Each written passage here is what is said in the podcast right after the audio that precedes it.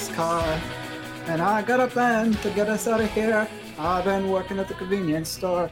Managed to save just a little bit of money. That's that I I do think that that's probably the best song of all time though. It is such a good song. But like it's it's it's I I feel like if you had to make if you had to have every human being agree on one song, that would probably be it. Yeah, I think I think you're right actually.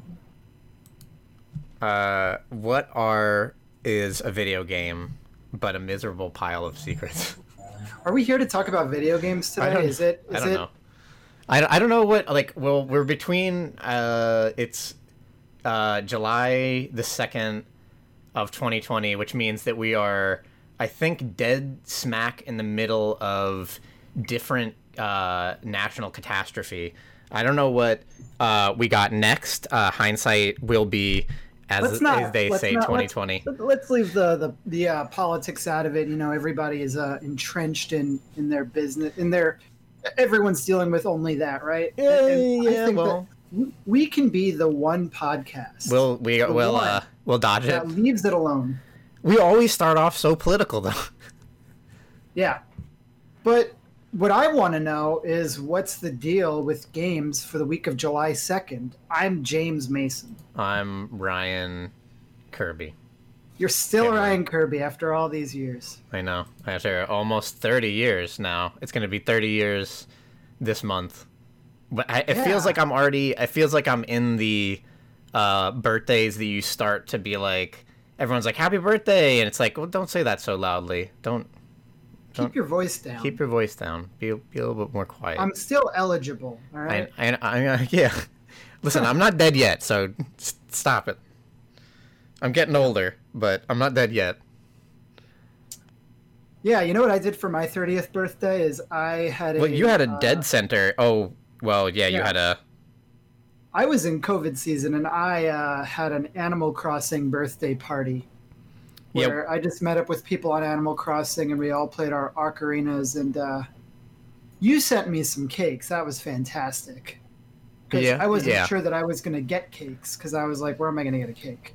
But Were they, were they good? Like, I never really heard of them. They much. were excellent. Yeah, thank you. They were they were great. Yeah, I don't know what. I'm uh, Sean, ex uh, co host of the podcast. Friend of the show. uh, friend of the show, now friend of the show, um, and ex co host of the podcast, will be coming north. Uh, yes, north, I think. My and he's geography- allowed to do that. Yeah, That's I mean, okay. well, I'm I'm antibodied up, so like I I don't know, like at least for I feel like you know the the it, we we still have a at this time it is still uh, quite an emergency in particularly Florida and Texas and California. Texas is insane. I know we don't want to get too much into you know this conversation. That's where my family lives. That's where my the fact that they're like elderly maskless, maskless protests that are for bar lives matter. Is that's not even a thing. That's not even a that's not even a so many concept. levels. All right, so That's not even a all the concept. politics talk I want to have. You know, uh, you know, I, I like I, I, you know, I, oh, we don't want to get into the weeds, right? But it blows my mind that the same people that can be like, because all this entire country, right? It's like the the the we, we were the, the the the freest country, right? And where your freedoms end are the is the beginning of another person's freedom. So, like, why can't I go outside and kill someone? Well, because you know you'd end someone else's freedoms. So to take that a step back, it's like, why can't I drive drunk? I've driven drunk before and nothing bad happened. Why can't I do that? Well, because, you know, we took that right away because in large part it was being abused and it's safer for society as a whole if we don't do that. Okay, so we agree on certain things like despite being a free country we're not allowed to do. Like so there's but there are certain things like you know the second amendment guns where they say you know the price there's certain price of freedoms we can't just take that away even though people are misusing them the same way that people would misuse drunk driving um, so we got to have stuff like uh, metal detectors in schools and there's stuff like you know women's rights and abortion not being that important because you know you want to protect lives so you'd think this would be the perfect uh like segue into both of them is like you want you have your individual freedoms, but there's a price of freedom, and the price of freedom is simply wearing a mask for a couple months and not going outside to big parties. And because you want to protect all life, because life is sacred, right? So this is the intersection of so Yeah. many right wing ideas, and yet you cannot. These same people that are like building their bunker and for the conspiracy that the government is gonna let the aliens in. No, you cannot tell me to stay inside for one month. You could tell me to stay inside forever. I wish I My could. body, my choice. You know. yeah, my body, my choice. I wish I could stay inside forever. I got video games. I got books. I got, other things that aren't video games or books. but I do miss people. Like that is that is a, a thing for me. Is just that. Uh, Uh, board games are still appearing on my shelf little by little. I They're know. not getting taken off of Yeah. that shelf, and I, I sure would like to just uh, get When, when are you gonna like kind of open your floodgates? Because you guys never Um, really got sick, did you? we didn't get sick, no, and uh, neither uh, Paul does not have antibodies. Uh, Charlene didn't get sick, um, so it's it's tough to think about. You know, uh, I wish that there were somewhere that I could play board games outdoors, but that's hard. It is hard to play board games It's outdoors. It's not impossible. It's not. I would feel pretty comfortable doing that. But it's it's it is it's hard to think about, you know. Yeah, I think I think that would, uh, or that or just just you know wear a mask. Try try and be careful. I, I think there's there's guess- there's a level of herd immunity at least. Uh, like going back Yeah. to the, the the states that are currently more dealing with it. Like it was such a rapid, ag- aggressive spread in New York that that like I would dial back the concern. People are still wearing masks. That's you know I, I totally understand that, and that's the the safe way to to go about it. But I think there, I think we whether or not we probably reached herd immunity, but it's difficult because we never had testing, especially in New York. We didn't really have testing Yeah. down. Like i i did take a test. So i was i said i was sick on this very very podcast. I took a test uh, a couple days before um, i actually had like the full-blown symptoms and i was like yep i probably am sick. And then i felt sick for a little more than two weeks. And my test came back negative. And it was useless because they were like so the test is only going to they this is what they said on the phone. The test is only going to work if we test it around two days afterwards because the virus will die uh, on the cotton swab uh, if we test it later. And we tested it a week and a half later because i was supposed to get the results two days after i got Sure. the test. They tested it a week and a half later. They were and they also said um, and if you weren't showing symptoms especially of the respiratory like the coughing um, uh, and the fever and stuff like that, then you probably wouldn't test positive on this type of test anyway. And to compound all of these things, they said that the test is only about 70% accurate you'll, and about 30% Yeah. chance you'll get a false negative. So uh, that that's what they told me, and I was like, "Well, this is amazing. That's great. Uh, like like I'm so glad that I took this test." And then after uh, I came back to work, I had a they were doing blood testing, and uh, my the department blood tested me, and I had antibodies. So I had I got sick, and I got I got the antibodies, Sure, but the yeah. test didn't work on me. Um, I think that I, I might consider uh, being more comfortable once people can uh, easily just get like tell like if I could go into it like CVS and have them test me, um, and then like I have papers, you know, to show like hey I don't have this. Uh, Papers, then I would please. feel comfortable like hanging out with uh, people a bit more. I know. We should just put like some sort of symbol on people's chest, you know, and like those are the people who are allowed to go outside. Yeah, I can't imagine how Um, that would be a negative, how that could ever turn negative. but yeah, all this time inside has been pretty good for my backlog. One of the problems, just like I, I we've had this discussion before, of there are so many video games that just don't end, right? And it makes Yeah. it very hard when I want to get into a video game that could possibly end. Yeah, it's Um, it's refreshing to play a video game that isn't, you know, everlasting. Sometimes. Yeah, but I've been I've been playing. Uh, we've both been playing Valorant, right? So Yeah. that I- game released. What what to say about Valorant that hasn't already been said? I mean, there We- were there were a lot of things that I into thought. right? We placed into gold. That's a, that's better than I've seen Iron. from from at iron. least like I, I like real life friends and stuff like that. Uh, so uh, okay, well here's something. Here's some new things. So so the rank system was terrible, and and in general matchmaking was very bad in the beta. Uh, you just had a lot of games that could just end up in like complete stomps. Uh, m- ranked matchmaking was horrible, and we complained about it because what a, matchmaking system should do is uh, provide a nice scale of like the top rank are the best players in the world to the bottom rank where people like the the complete bottom rank should be people that are like not even fully understanding the controls or the basic concepts of the game. That like because that that- that's what a that's what a scale would do. Like the worst people ever should be at the bottom.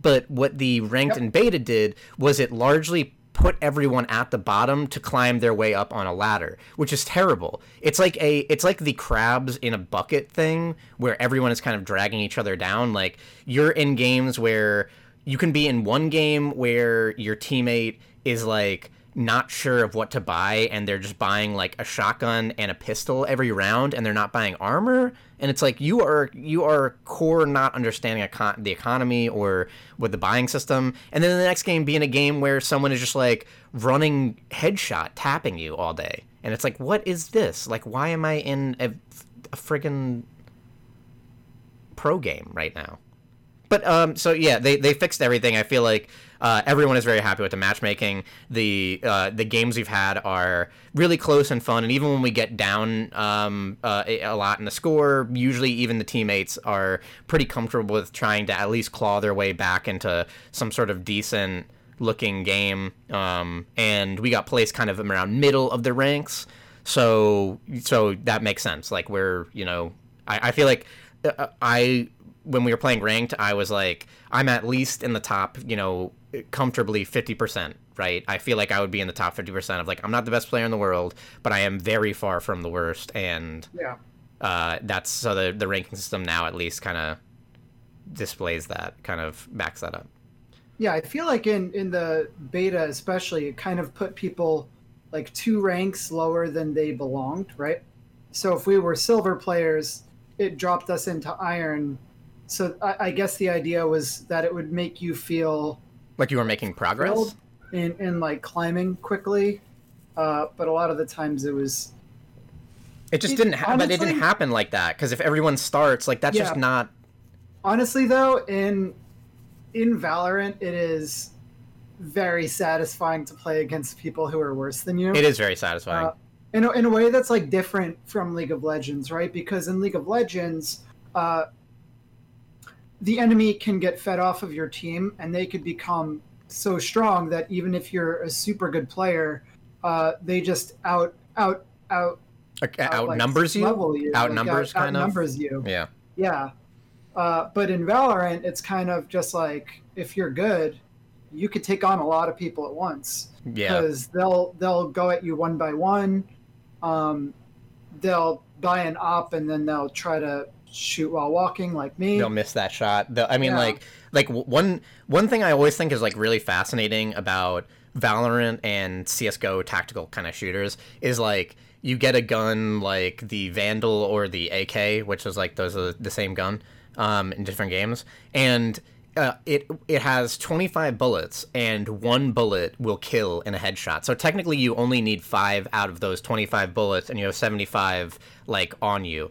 Um, and that so that's either a zero like uh, either almost like a zero second time to kill like it's like um, like you, you can be killed in in like half a second or if the person misses that first shot then the likelihood of them like they now they need to get like four bullets into your chest and the bullets start going completely all over the place and the likelihood Yeah. of them like transferring that spray or getting that right. So you can have a the same gun in different players is either a like 0.35 second time to kill or like legitimately like a 10 second time to kill as they like miss most of their bullets and just try and randomly land some.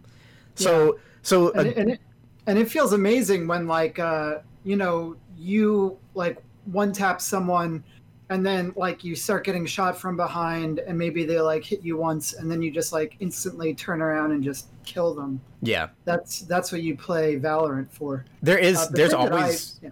a the um. thing that i play valorant for though is the uh the moment where you're hiding in a corner that you shouldn't be in and they walk past you and then you just wait and then you kill like two or three people That's a cool moment.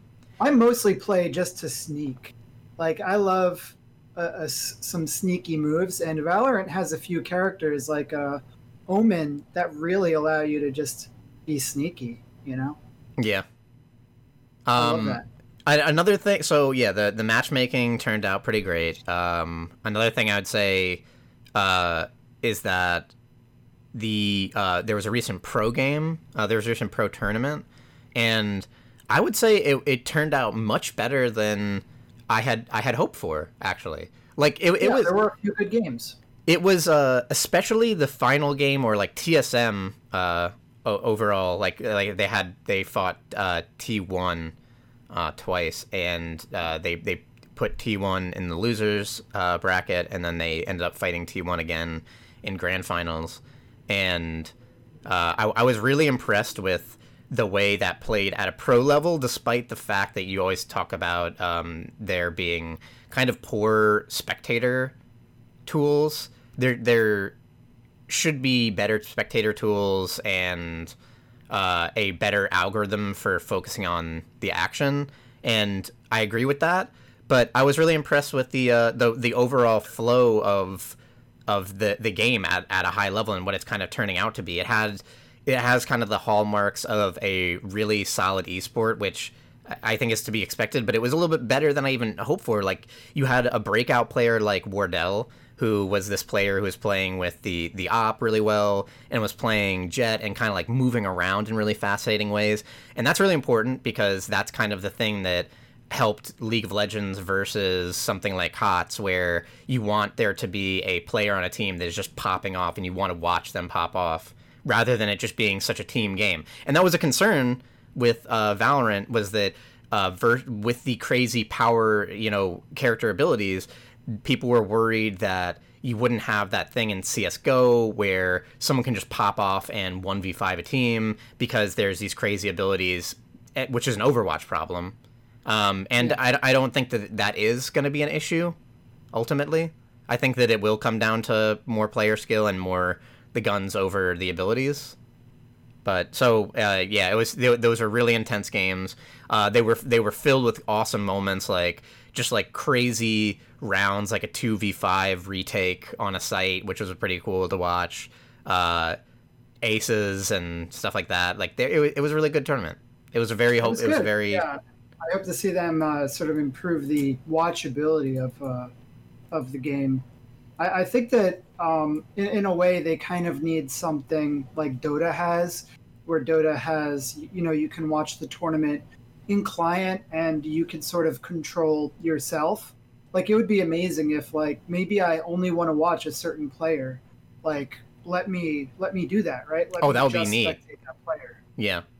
Especially that would be really neat, especially for an FPS because then you kind of see some of the the things going on with them and like what they're what the kind of moves that they're making with what information they're being presented which doesn't come across. Like in a in a MOBA everyone is kind of more easily presented with all the information because you're looking, you know, top down and you can see the whole map and just like instantly look at it. But with the with with a, a first person shooter like you only have you have limited information from what you are allowed to see. So it'd be interesting to see the kind of like do pros check every corner? They don't. They they like they don't because they don't have the time. They like recognize that sometimes you have to die by not checking a certain corner. Um, and it'd be interesting to see what kind of shots they make. Like maybe uh, you feel like you would miss a shot in in your game and you watch like pros make a crazy kill from like far range with perfect accuracy stuff like that. It would be really interesting. Yeah. But I agree. They they do need better spectator stuff. It is a, it is pretty early. Um, and then another thing to, to worth mentioning is that uh, I think I'm, I'm really happy with their cadence of what they want to. They like released a uh, blog post talking about how there is going to be a act like a battle pass, which like they're calling acts. Um, every two months, I believe, and Yep. it'll A new character on each, yeah, new character for each. Um, and then a new map every six months. yeah, so they're it's they're turning it into being like there's about six heroes a year and a new map every like every half year. Um, I think that's a good pace. Uh, like I, I feel like pacing killed Overwatch. Like I, Overwatch is really interesting because I don't know if you've seen like all the you know Overwatch is dead stuff, and as they're moving to like Overwatch two, uh, con like the it's it, it's also interesting to look at uh, the like autopsy of the Overwatch League and how Bl- Blizzard handled their pro scene um, versus Riot and how they're handling Valorant. Um, but I, I think that that's a good cadence for the type of game that Valorant is. Like, I'm surprised that Overwatch was the kind of game that needed heroes more so than Valorant does. Um, like, I don't, Sure. I don't think I'm not like like in Overwatch when it even when it launched, I by the first month I was like, you need heroes, you need tanks and healers right now because it's boring as hell to play those Yeah. roles, and I'm being forced onto them. Um, and in Valorant, the closest that that is is like every me being forced onto Sage every round because it's it, it is hard not to think it is hard to think of a game that doesn't have Sage in it. So I, I, I look forward to having a better alternate for having like another healer. Yeah, I mean the grand finals winners uh, did not use Sage. Yeah, I mean, there, it's a it, it, it's a better actually like.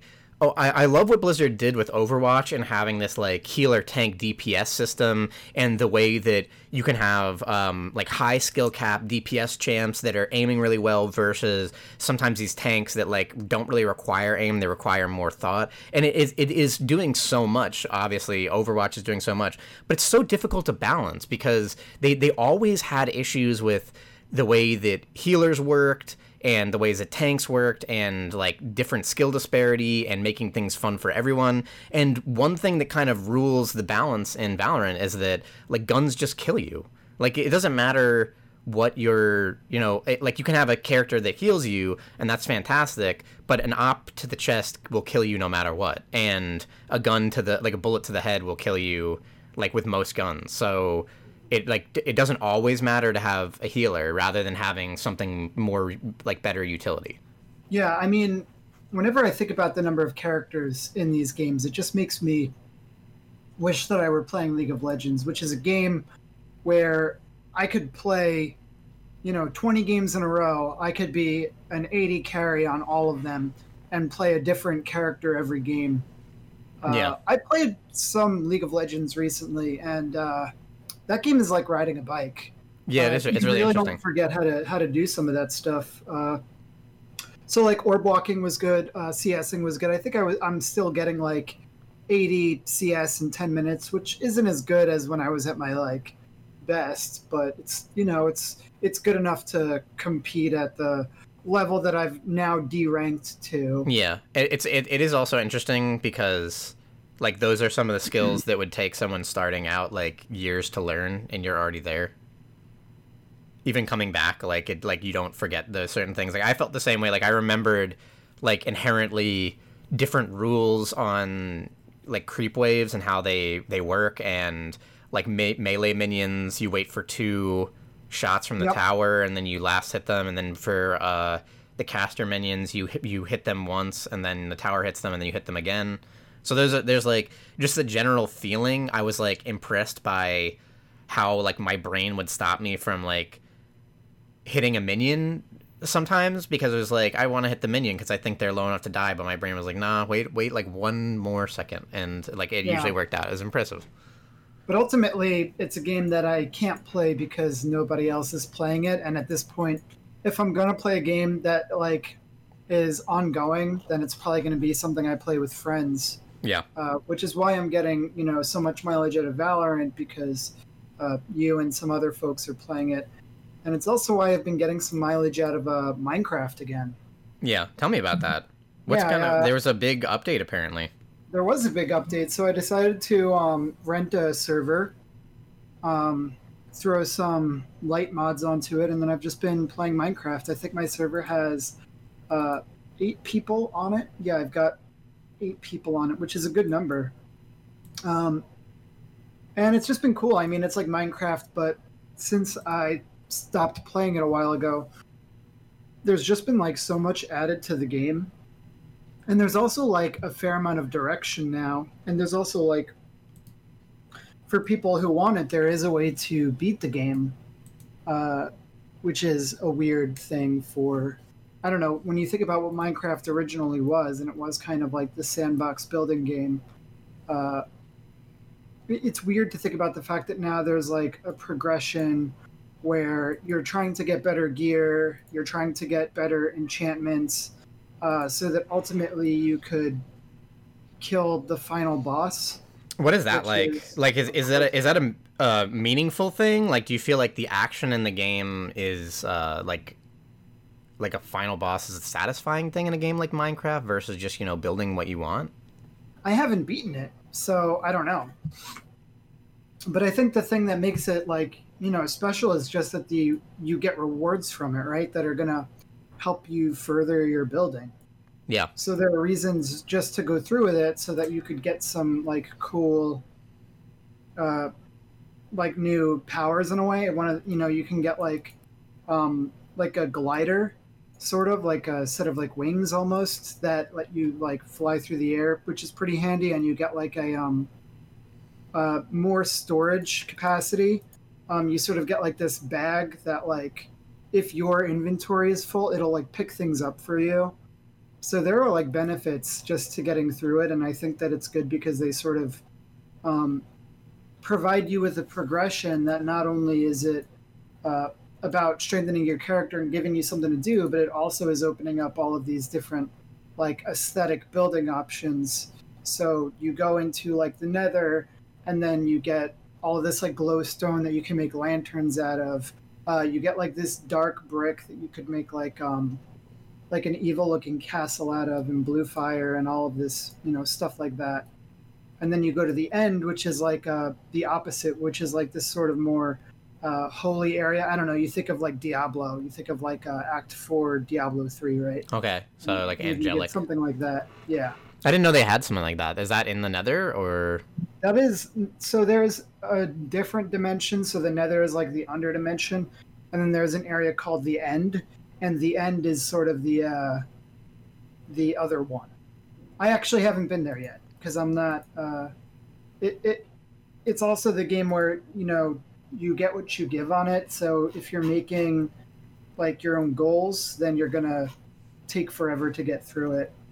Uh, so mostly what I've been doing is I've been mapping the area so you can essentially like build maps and then you just sort of like walk around regions and you catalog the maps and then you could like put them on the wall. You could make markers onto the maps. Um, and one thing that I'm trying to do is I'm creating this railroad um, throughout different people's like uh, stuff, right? So through like stables, through different villages, because there's also like NPC villages now. So I'm yeah. trying to create railways to connect them all um, and when I do that, I'm also doing cartography to explore the area. And then I'm like mapping and marking where caves are on the maps so that I could copy the maps and everybody could have a copy of them and I could mark where the railways are on them. I didn't know you could do that. Uh, I didn't know there's a like cartography in the game. I guess it's Minecraft is so old; they've added so many things like quietly. I guess. Yeah, they have.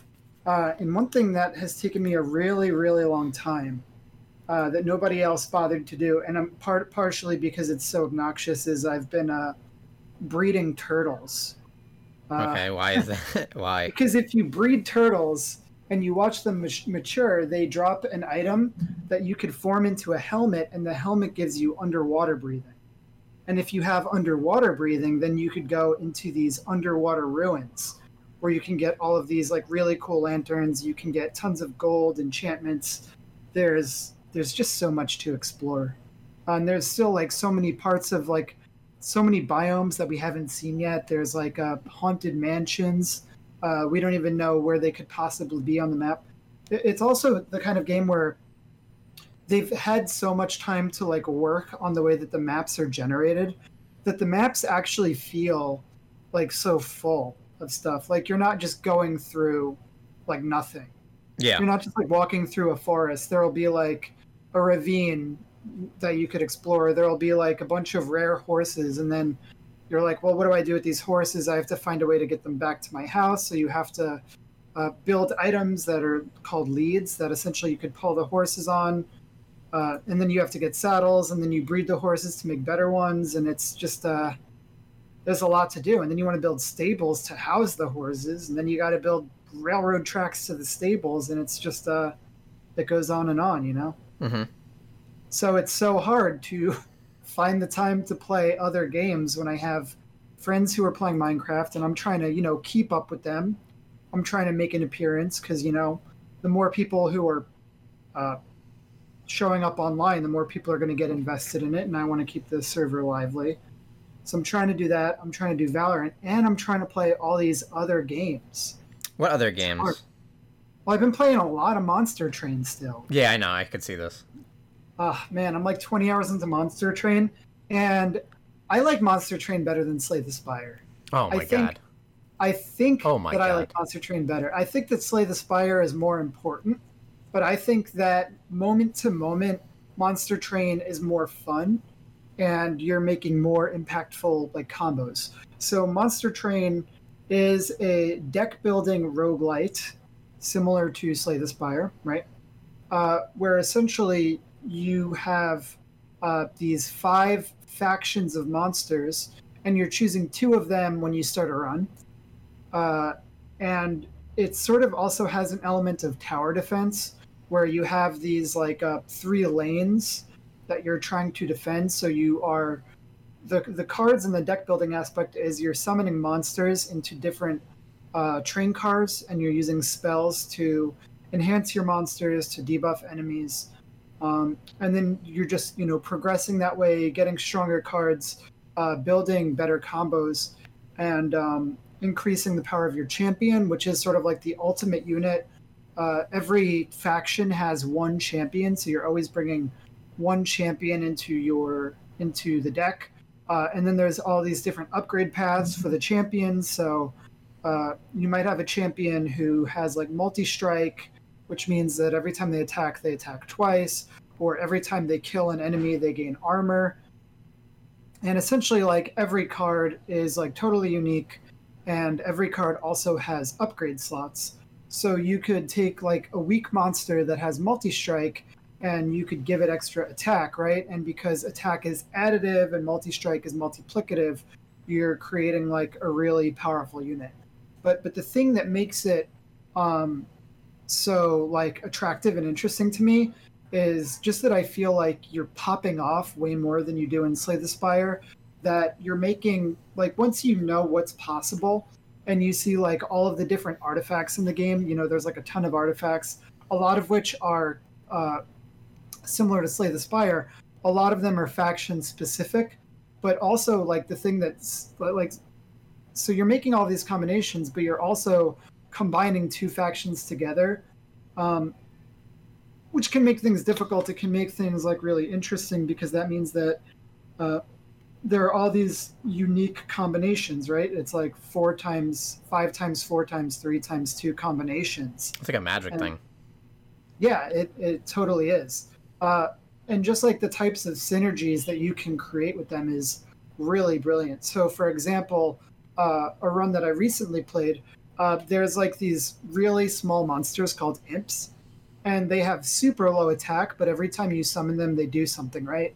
So you'll have an imp where you summon it and you deal five damage to all of the enemies.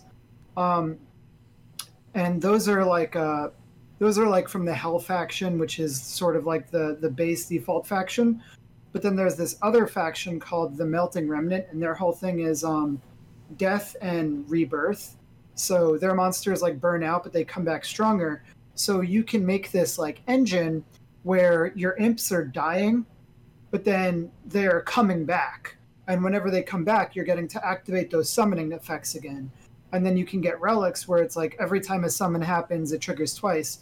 And all of a sudden, you could just make these massive combos where like these imps are coming in, they're just blowing up everything.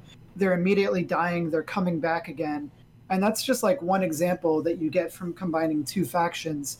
And obviously like that's one permutation of the way that you could play those two factions right? Because it's not just like every faction doesn't have just like this is the one thing the faction does right? And it's similar to slay the spire where it's like uh, a character isn't just built on like the fact that uh, the ironclad has armor right? The ironclad has more than armor. And uh, it's very similar in monster train where they're popping off in all of these different ways so just like the mixture and the permutations of the different things you could do is super interesting. And the other thing is that whenever you beat the game, you get a new uh, ranking level, like and which adds more difficult modifiers to the next uh, run that you play. So I've just been trying to climb up those covenant ranks and see more uh, more interesting synergies. And as you play, you're also unlocking new cards for the factions and you're also whenever you win a run, you uh, all the cards that you played with turn golden. So there's also this thing of like, I want to take this card that I don't usually play with because I want to get it golden. Oh, that's cool. That's a neat thing. Yeah, so there's just like so much to like. Uh, also, it is sitting on Steam with 96% uh, positive ratings. It is, it's doing so well. Uh, it's not the best. I, I could see why someone might think the style looks a little like mobile gamey, um, or a little lame, but it doesn't really negatively affect it too much for me. I actually do like the card art. The characters like move around in this weird way where it looks like um, it's like a 2D character in like a 3D space in kind of like an awkward way. But yeah. it's it's totally it, it's worth it. Like it is so good and I hope that you give it a shot at some point. For real. I mean, I gave yeah, I gave it like a minor shot, but it wasn't like enough of a shot. Um, I do need to go back to it. I've been playing um, Red Dead though. That's crazy. Yeah, why is it crazy? Because uh, it is such a long game that there's no way you're gonna make time for. Yeah. And it's so slow that you're gonna like play it like for 20 minutes and be like I, I played it more than 20 minutes but I could have gotten through two spike rushes by now.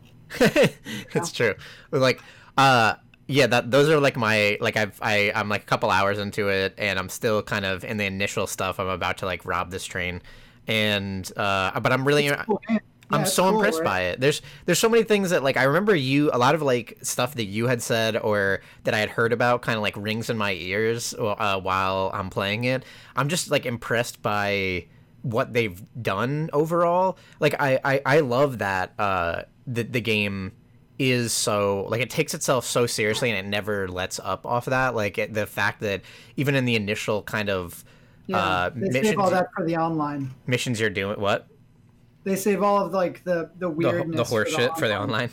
Uh, like yeah. like in the even like in the initial kind of like missions you're doing, um, you'll be traveling for like a while for like a while, like ten minutes on like a horse with the characters just talking to each other, and the game is just like so cinematic. Like the gameplay definitely takes a backseat to how well it's animated, to how beautiful the environments look, to um, just how uh, well the dialogue is crafted and how well it's delivered and everything like that. The characters they they start at with with such instantly fascinating characters. I love that like the Dutch and his gang are kind of so close for outlaws and uh, that they they trust each other and kind of like love each other so much and that people are like you know we're starving to death and it's freezing but instead of like mutinying like we're gonna stand by dutch and stuff like that and he cares so much for the people that like kind of work under him and stuff like that. Uh, I, yeah, you you have spoilers. I mean, did you listen to like uh, Giant Bomb and you remember what happens, or are no. you going? Like, I mean, like,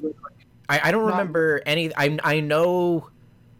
I, I I'm I'm also kind of remembering some things from because Red Dead, the first Red Dead is after this yes. game. This game is a prequel, so like I I know John Marston and I believe he like has a huge like I know he has like a huge falling out with Dutch and the gang. Um, but I like yeah. So I don't I don't really know. I don't really remember anything. That's good. Cool. Yeah. Yeah, because I feel like uh, once I sort of knew what was going on, it it did make it a little less interesting. But at the same time, uh, there are ways that the whole game could be um, more interesting, and you might pick up on more things, uh, knowing what happens in the end. But Yeah. it's, it's kind of cool that you uh, uh, don't know. Um, that's so funny that you're playing Red Dead because, uh, uh, sort of as a bridge between Monster Train and um, Red Dead, I've also been playing a little bit of this game called Griftlands. Have I saw that. Yeah. So that's like a um dialogue uh like deck building game or something like that. It is a it is a roguelite by Klei Entertainment. Uh, you probably know them from Mark of the Ninja. Um, Mhm. They've made a ton of games. They made Shank. Um, they did Don't Starve. Um, Oxygen not included.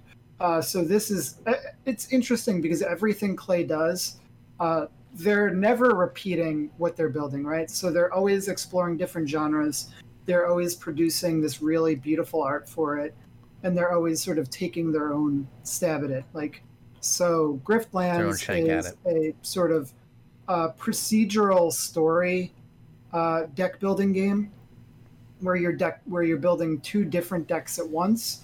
One of them is a battle deck, and one of them is a dialogue deck.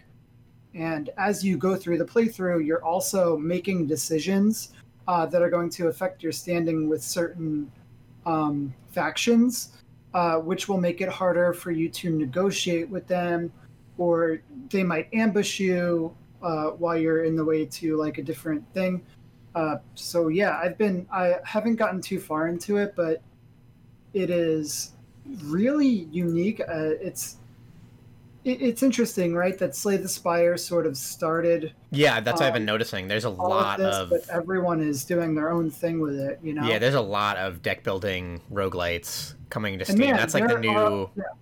Uh thing that's that's been really kind of common and and it makes sense why like i can understand why as a company it's at least easy to make the framework for a roguelike deck building game um Yeah. but uh yeah like the ones they'll stand also out kind of makes me want to play a little bit more Dominion. I was I, I want to. I've been interested in just deck building trying that a bit more. Yeah. um because I finished Clank Legacy, and it's like, I need, I need to do some more deck building. yeah have you ever And played wanna play stellaris. Huh? have you ever played stellaris stellaris No, but I think Alex has like two thousand hours on it or something. Yeah, um, I think him Alex and game. Kevin. Yeah, like I, I, I got that because I'm really feeling some like space and, uh, like I, I I almost I want to get like Do we have to hop back into civilization? Maybe like a- or yeah. is it specifically like a space? No, I, I mean Civ, I, Civ, I, I would like, but I, but I've also been feeling like some of the cool stuff that could go along with with space and like space travel and space exploration. Um, I lo- I love how space can be made to be so like science fictiony and magical and yet like realistic in the same way. Um, so I was playing a little bit, a tiny bit of Stellaris. I wanna I wanna play more of it, but that game's age shows so badly. Like the tutorial just does not.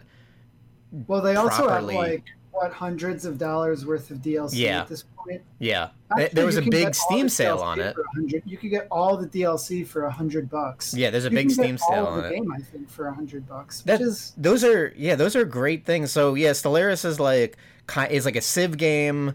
So you know you're starting from, but it's a Civ Civ space game. So you're starting from a, a single uh, solar system and building outwards, and it comes with the uh, complexities of a lot of like that like Civ is never easy to handle because if you're doing it right, then it is complex. But even from the beginning, it's like just some of the con- just controls or th- things just didn't feel right. Like I- don't even know how to explain it. It just was not. There's a there's a tutorial that was kind of explaining it, but there was so much going on that it was hard Yeah. to like keep up with it or know like what I was doing at all, which is fair because when I was playing uh, Civ four or whatever, it's Civ four, right? six. Civ six. So when I was playing Civ six, like I definitely didn't like start out understanding anything about it. Like you don't the the first couple playthroughs of it, or at least the first couple times you start, aren't going to be that strong. And then as you understand, you'll start to like be more aware of what's going on and more impressed by it and making smart cho- choices rather than just kind of doing random things and getting random outcomes. So I hope that I can play a little bit more that. I'm playing like this like crazy alien uh, bug race of people. There's a couple weird bug races and a bunch of fungi races.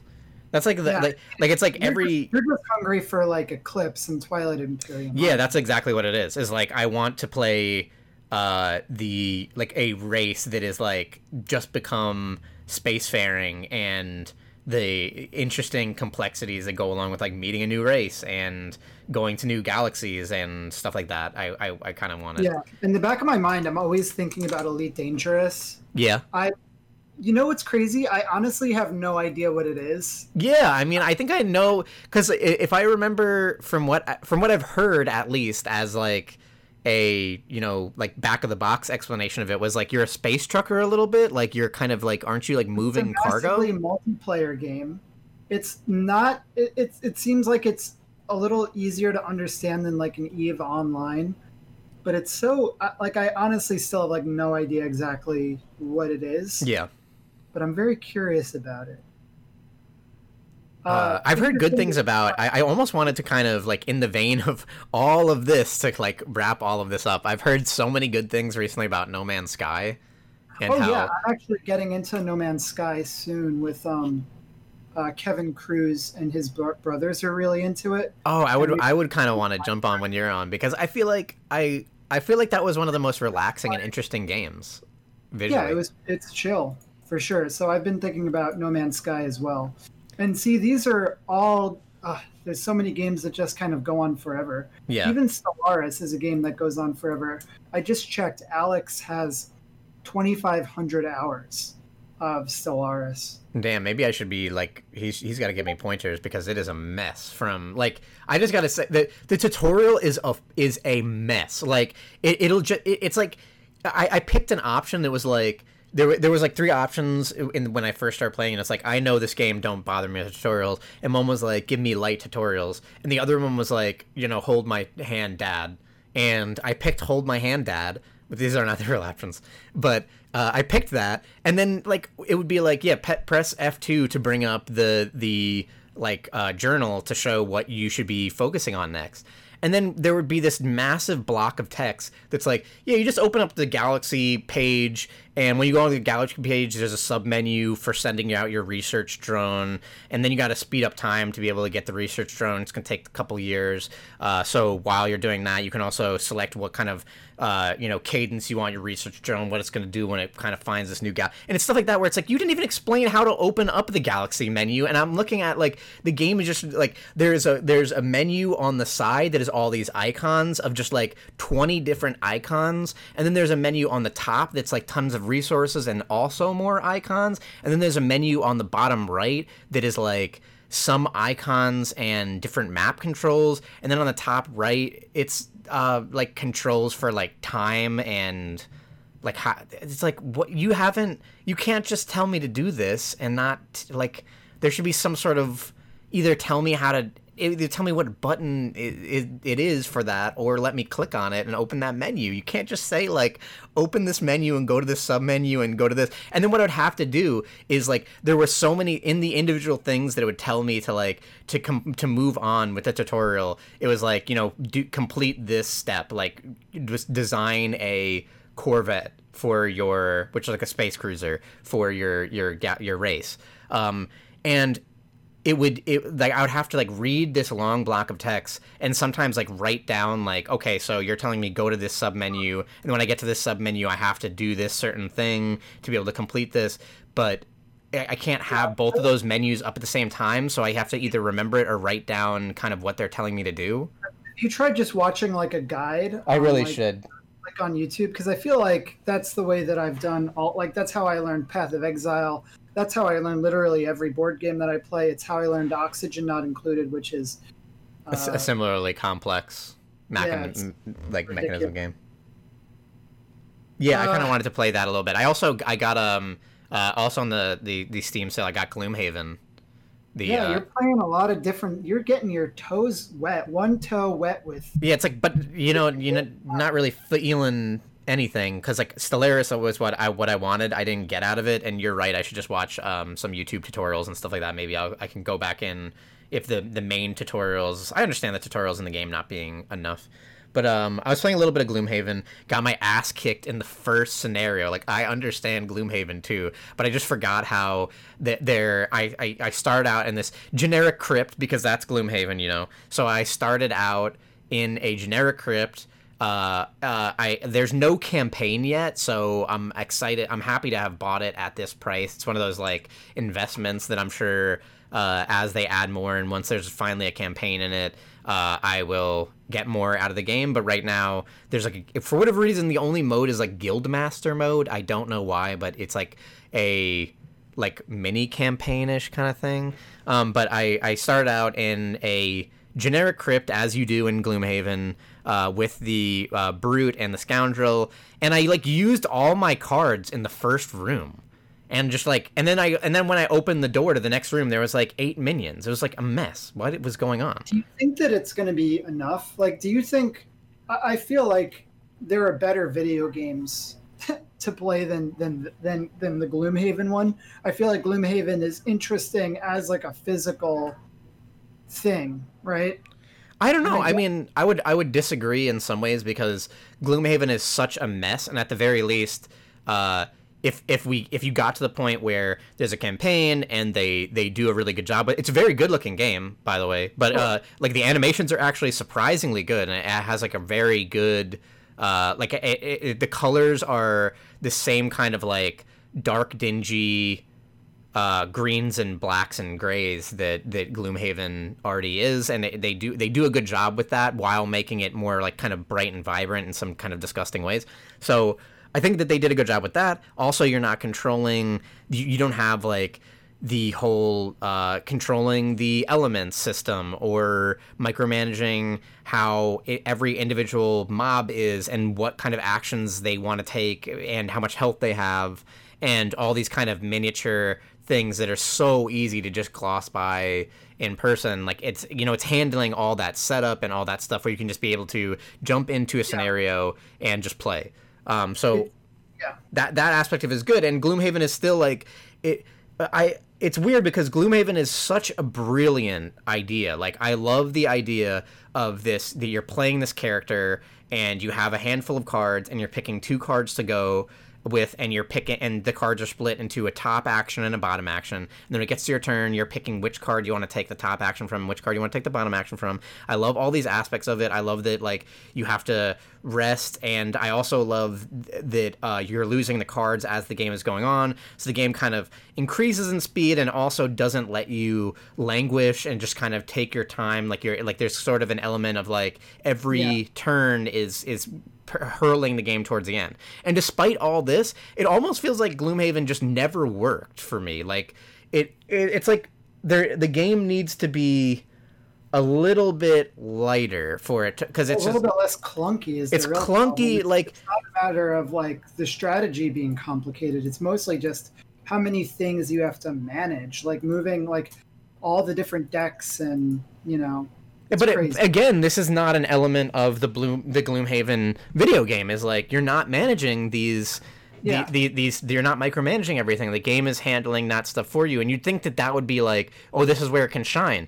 But it's still a game where it's like it usually just makes me feel like I like I got away by the skin of my teeth. Or sometimes even when I when I played Gloomhaven, like the the, the board game, there would be times where it's like we're coming to the very end of this, and like most even a successful um, like mission usually kind of came down to the the last moment like the last plays of like this needs to hit and like if i get unlucky with a draw of another thing the um hit the hit deck that adds, which is like because like every single thing is micromanaged by different elements. So there's like a hit deck that goes along with like, do you hit? Do you hit for more damage? Do you hit for double damage? Do you hit for zero damage? You completely miss, like stuff like that. So every kind of Gloomhaven mission. I remember going down to like the last turn or two that you could even be playing, even when you're successful. So the times where you play like a two hour or so mission and you got down to the end where it's like we actually won't have the the stamina to be able to complete this. It would almost be like you know what? Fudge it. You know like like we're we we won. Yeah. don't worry about it. We won. We we won. Like it doesn't uh, i know what you're saying but i have to tell you that i need to take a short break. But but but before I say that, I mean, it is crazy to think about playing Gloomhaven uh, when a game like I guess like Divinity Original Sin exists. Um, yeah, like know. I mean, like that's like the, the comparison that I would make of like taking the space of a video game and then like taking the turn-based combat and the decisions and the party play. Uh, it, it's Yeah, I- weird. I understand. Yeah, it doesn't really- other- necessarily shine on that platform. Like it, it's what it has going for it, despite the micromanaging elements, is the fact that it's this like sprawling tabletop game versus the idea of it being like, well, when you put it into video game form, it's not that sprawling compared to ga- games like you said, like Divinity or or Path uh, Pathfinder, Sure, yeah. like stuff like that. There there's there are already games that that straddle that. So let's uh, revisit in a little bit. And uh, here's the ad break. Yeah. All right, I'm gonna do a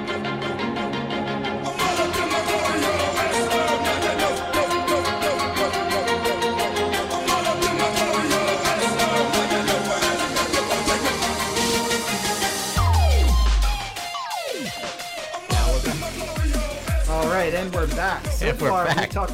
We talked about a lot of games so far already. Uh, we've talked about Path of Exile, Monster Train, Griftlands. Talked about Red Dead Redemption, a little bit about Stellaris, a little bit about Gloomhaven, uh, Valorant. Right? We talked about that. Uh, that's a lot of games to cover. Uh, what else have you been playing? I, I I don't know what else you have been playing, but for me, one of the last things that I was really excited about that I that I have put in a decent amount of time into is Thousand Year Vampire, Thousand Year Old Oh, okay. Vampire.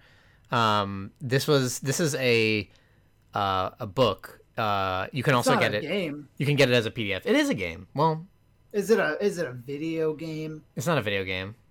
Okay. Well, no. But Ryan, in the time of COVID, in these uncertain times, when you can't meet up with people, how do you play this game? It's a single player RPG. What? kind of thing. Uh, yeah, I've found this to be really neat. I've been I've been plugging away at this, and it, it is a it is a really cool idea. I'm sure there have been things that are like this, but they haven't been reviewed by Shut Up and Sit Down. So kind of that's the difference with Thousand Year Old Vampire. It's a it's a, a book uh, by Tim Hutchings, and you can also get it as a PDF. And it's a single player RPG, but it's really cool. It like it, it kind of goes away from all the things you might think about with uh, when I say RPG. Like you don't have stats or anything like that. Um, the idea is that like the, for the first six or so pages of the book, they set up how you're supposed to play the game, and you get a you know jumping off point. Uh, usually you know hundreds of years ago. So for example, my I, I chose the Aztecs. I, I thought it would be interesting if a vampire were created in, the Aztec culture because it's a very like violent culture, like full of like sacrifice and blood. It's famous for you know for uh, at least the way that we kind of remember it of like people being thrown down steps and bloodied and like children sacrifices and stuff. So I thought it would be interesting there. Um, and what you do is you create a character from that timeline. You give them uh, three resources they might have, three kind of family members or friends or acquaintances they might have. Uh, a mark that uh, you know, what kind of cursed them originally to become a vampire, and uh, from there you kind of solve these like uh, creative writing prompts. It's really interesting because you the the the cr- Creative writing prompt. yeah, it's weird. It's it, it's not like for, for also for for being something that was on Shut Up and Sit Down. It's not that like it, it has game elements, but uh, most of the thing is creative writing, and and it's really interesting how it works out. So Sure. So how does it differ from like a choose your own adventure like a novel? so you're not really choosing like well it's hard to explain it's it's weird because so you you have these limited number of things. Going into the very first prompt basically you have these limited number of things. You're a character in a certain time on earth probably and you have a certain number of acquaintances and items and or or at least like you know keepsakes you hold dear. And the idea is that usually the prompts are like someone important to you stole something and what do you do about that? There's a lot of them are usually a little bit more thought provoking than that but by the story kind of comes out almost automatically. It's really interesting because the the story you'll you'll look at what is kind of available and what would make the most sense or be the most interesting thing to happen. Uh, i usually don't think that that hard about an answer to a prompt. It's more like uh, it would be interesting if uh, that like an old character that you had met in the past that you thought was mortal is immortal and they meet you at this timeline. So it's interesting to like look through the past of like who's someone I've I used to know that I liked or something like that and now they're back and they're immortal and I never knew that and they come and they give me something important like what was important to them during their life that I had that I had done. Uh, so it's mostly just the like solving these creative writing prompts. There is like a kind of ending to the game. Um, you're, you're you you you solve a prompt. You roll a d10 and a d6, and the you you subtract the d6 result from the d10 and move forward or go back that many prompts. Um, whenever you land on the same page, there's three prompts on a page. You solve the first prompt, and if you go back to the same page you've been to, then you solve the second prompt in it and okay. then finally the third. How, how, big? How big is this book? It's a really huge book. Like, uh, let me like, see. Is there a number of pages? Yeah. Um, I can't even like. Oh, at least 94. 94 pages. So yeah, you're you're solving these prompts. Uh, the game ends when like you have a certain amount of um, uh, resources and characters and stuff like that, and when the uh, when the game ends, uh, skills also. Uh, and when the game ends, when you can't, uh, you you don't have any more skills or resources, and it makes sense why because since the prompts are like largely, uh, like like they're focusing you based on the resources and skills that you have. So if they're none, if you don't have any more for whatever reason, then it makes sense that the game would end because like you don't really have any more fuel for the creative writing prompts. Uh, so that's kind of how it's played. So you just basically play until you can run out of your skills or resources. But there's a lot of interesting things about it. Like I've I've been really liking playing the game so far. Uh, for example, like one of the, the as they're in the initial pages when they're describing how to play it, uh, one of the the goal there's there's two major goals that uh, Tim Hutchings had in in mind when creating this game, and one of them is that uh, the the game would kind of show you like on a grander scale than even a, a regular human life how the passage of time uh, kind of turns everything into this like the the growing senescence of this this vampire that as time would go on you can only remember a certain amount of things. That's another thing that is kind of gamified. Um every probably a true statement though. Yeah like every so you can only remember five things and uh, each creative writing prompt counts as an experience in the vampire's life. And a memory is a creation of is is an amalgamation of three experiences. So once you've you've started to learn once you once you've you've had five memories which are each broken down into three experiences once you start to go on to the next one your vampire can't remember something. So you you choose one of the other memories to forget and you can put that inside of a diary and many things I've like lost my diary. And because of it all this like really fascinating stuff happens. So for example my vampire has lost their original diary in a fit of rage. They like they, like at this point in time even though they were born as an aztec at the time that i'm at in the game right now is uh, they're in new york city in the 1850s and uh, the like I, in a fit of rage they threw uh, their diary into the bay. And uh, now they don't remember how they became a vampire. And they don't remember the the whole initial thing was that uh, was that like I, when I looked up the Aztecs was that they were their kind of society ended in 1521 when they were took taken over by Spanish conquistadors led by Hernan Cortez and I thought it'd be interesting if like I was taken over but kind of conscripted to join the conquistadors after I fought well in a battle and wanted to take despite the fact that I kind of joined these uh, conquistadors, I wanted to take revenge on Hernan Cortez. So the kind of the whole uh backstory or like how I how this vampire like its whole motivation in life was to get revenge on Hernan Cortez, who ended up being immortal himself. Um, uh, was lost in this diary and now can no longer remember like the very thing that's at its heart that like drives it was supposed to be this revenge story and now it doesn't remember who it wants revenge on uh, and stuff like that uh, you can have you can have items that, or resources that are like keepsakes that were given to you in memories that have since been lost or uh, once the diary is gone the vampire can't ever recall like why it has those things so there are like really interesting uh, creative writing prompts to this. Like it, it is a yeah. fascinating. Do you feel like the the digital version is like the better version to go with, or do you think a physical version would be uh, more satisfying? Um, I don't know. Uh, so I, I, I on itch.io there it's it was it's primarily a like digital sales distribution website, and there was this huge mistake. Even if you go on like the um, Thousand Year Vampire De Janeiro Vampire um, webpage for it, uh, there's tons of people in the comments of it saying like this is fantastic, but I bought it because it says on on the the page if you if you spend more than forty dollars on this PDF, then that'll automatically make it so that they'll send a physical copy.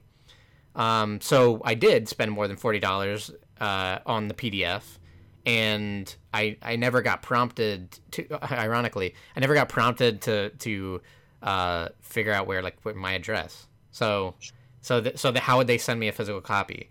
So it wasn't really a platform made for physical copies, and the creator, uh, it with his like own personal email, emailed everyone to that, that doesn't have an address uh, linked to their itch.io account um, to to like put to update the address in there, and that he would like physically he would change this himself. So he's sending the book uh, as a P. I have been using it as a PDF.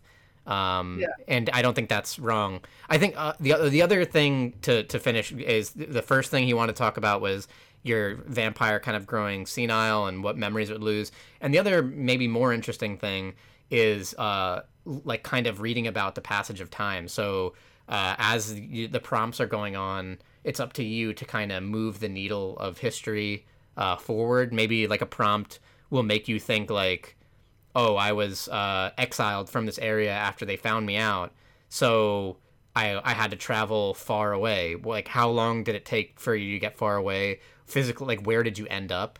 And how did you move the passage of time? And then because of that, it's made me uh, spend a lot of time reading uh, like Wikipedia uh, or different um, journals based on history to see what the vampire would have been doing in a certain area at a certain time. I was like really interested because I was when the vampire got exiled from uh, from Mesoamerica, it made sense to move like north, which is Texas, and I thought it was really fascinating because like I I had the vampire go to Texas where it was living with uh, Native Americans.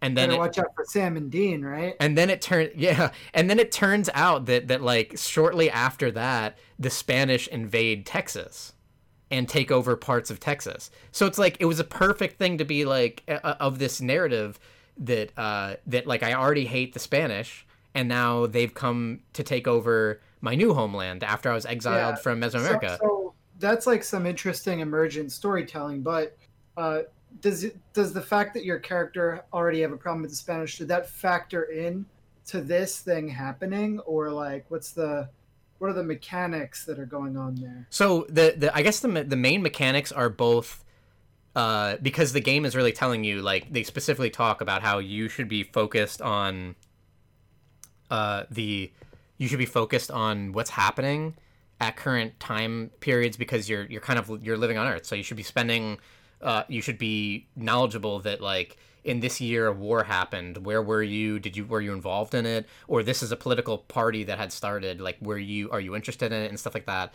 So you're taking these bits uh, of history and uh, trying to mix them with what the prompts in the game are so so so everything i haven't gone no, nothing I've ever like written about in the the the actual game uh, wasn't being asked about by the prompts basically. Like the the prompt told me to that I had to leave Meso like my initial homeland and go far away, so I just decided Texas. And then the prompt says like I'm involved in a war and I'm looking at like current wars would be in Texas and it's like oh this was there was a war for the revolution of of Texans uh, that were Americans that moved in that fought off the Spanish. So like it makes sense that my character would be interested in this war. So like I can just uh, kind of take what happened in history with the prompt and figure out what kind of story beat would be there. So it, it's kind of interesting because okay. uh, the the The the question, the prompts are so well crafted that they they really don't feel quite as open as uh, they might seem. Like since they're usually just drawing upon what your resources are, where you, where your vampire is at, uh, at physically and time wise in history, and who they know and all this kind of stuff. That the prompts are like they're they're pretty uh, precise so y- it kind of makes sense why yeah. you would look at what you currently have available, what's going on in history, and what would make the most sense to happen. Yeah, I gotta uh, check out that um, "Shut Up and Sit Down" just so I could maybe wrap my head around it. Man, but I, uh, doesn't this kind of thing just make you wish that you had like a consistent group that could meet up that would be interested in something like uh, King's Dilemma, for example? Yeah. Get through some of the more narrative games or even the emergent narrative narrative games, man, I sure wish that we could get through, for example, a game of Twilight Imperium. Yeah. I mean, I that's, it's actually, coming. It's coming to that time of year again, but I was actually just reading that a popular uh, variant of Twilight Imperium is one where you have all ten public objectives like available from the start, and it makes the game uh, less luck driven and uh, faster to play. Uh, I, I, I could see that, but I could also see that being a lot of um, uh, a lot of information, right? Yeah. Uh, right up front, that could be hard, but that wouldn't bother me. I think that would be a pretty cool idea. Yeah, I think that the like what we were talking about before with um, like why I wanted to play Stellaris, and it's the same kind of thing of like I'm currently really itching for that kind of like kingdom death or uh like narratively driven game you know the like... closest thing the closest thing that you can get to it is honestly rimworld. It is. Yeah. Yeah, yeah. i remember like I, I, that's kind of like what I, I had played rimworld again like something that i didn't really like I, I need to spend more time with but there was there i had seen something interesting happening that that's the kind of what i wanted out of stellaris. That's kind of what i I want right now is to play that uh, open-ended uh, kind of game that is the result of all these mechanisms clashing all at once. I just yeah. like I just love uh, uh, Kingdom Death is probably the the one that has given me that the most of like how many individual weird things that can happen in Kingdom Death and the kind of um, ad hoc storylines that are just created out of nothing uh, that that I really like. So so this is this being a game that that focuses on that that uh, is really nice, and it's also nice for uh, people that like to write because like I, I like to write, but uh, giving I, have never realized the value in being prompted. Like when yeah. when you're when you're in school or something, they give you a prompt for uh, a a maybe like a short story and I've gotten good results from that, but I've wanted to write on my own, but it's so open-ended. So almost being like a little bit like like later down and and not having written anything in a while and being given these kind of very specific prompts uh, it, it feels like a little bit more natural just to write based on yeah. the kind of narrow worldview that I would that my vampire yeah. is supposed to have. This has been WTDG Podcast. You can find us online, WTDGpodcast.com. We're on Spotify. We're on iTunes. We're on, we're on Spotify. That's we're news to me. Too. Yeah, I told you that a while ago. We're on there. Oh my god. Find us there. Uh, rate, comment, subscribe. You know, uh, follow us at WTDG Podcast on Twitter. Uh, you know, you can follow me on Twitter at at Mames Jason. I don't mind Give it a, give it a shot. I forgot, but I have a Twitter. Yeah. Uncle Think- Uncle Friend or something, right? Uh, Captain Rascal is my Instagram, but that's not really the same thing. Um, Yeah. uh, thank you, Ryan Galloway, crying for the use of music. We use the intro and outro revive off the old album, the very old album at this point. I have to add another, add another old on uh, Beyond the Fleeting Gales. You can you cannot find them at the Run for Cover Bandcamp. Uh, we look forward to new music that he is creating. Um, But we can't talk too much about it just yet. But you yes. wait and see. you wait and see. Uh, you wait and listen. Yeah, there you go. Thanks, Ryan. Thank you, James. 2020, go away. The world is a chaos, and ladder is a chaos.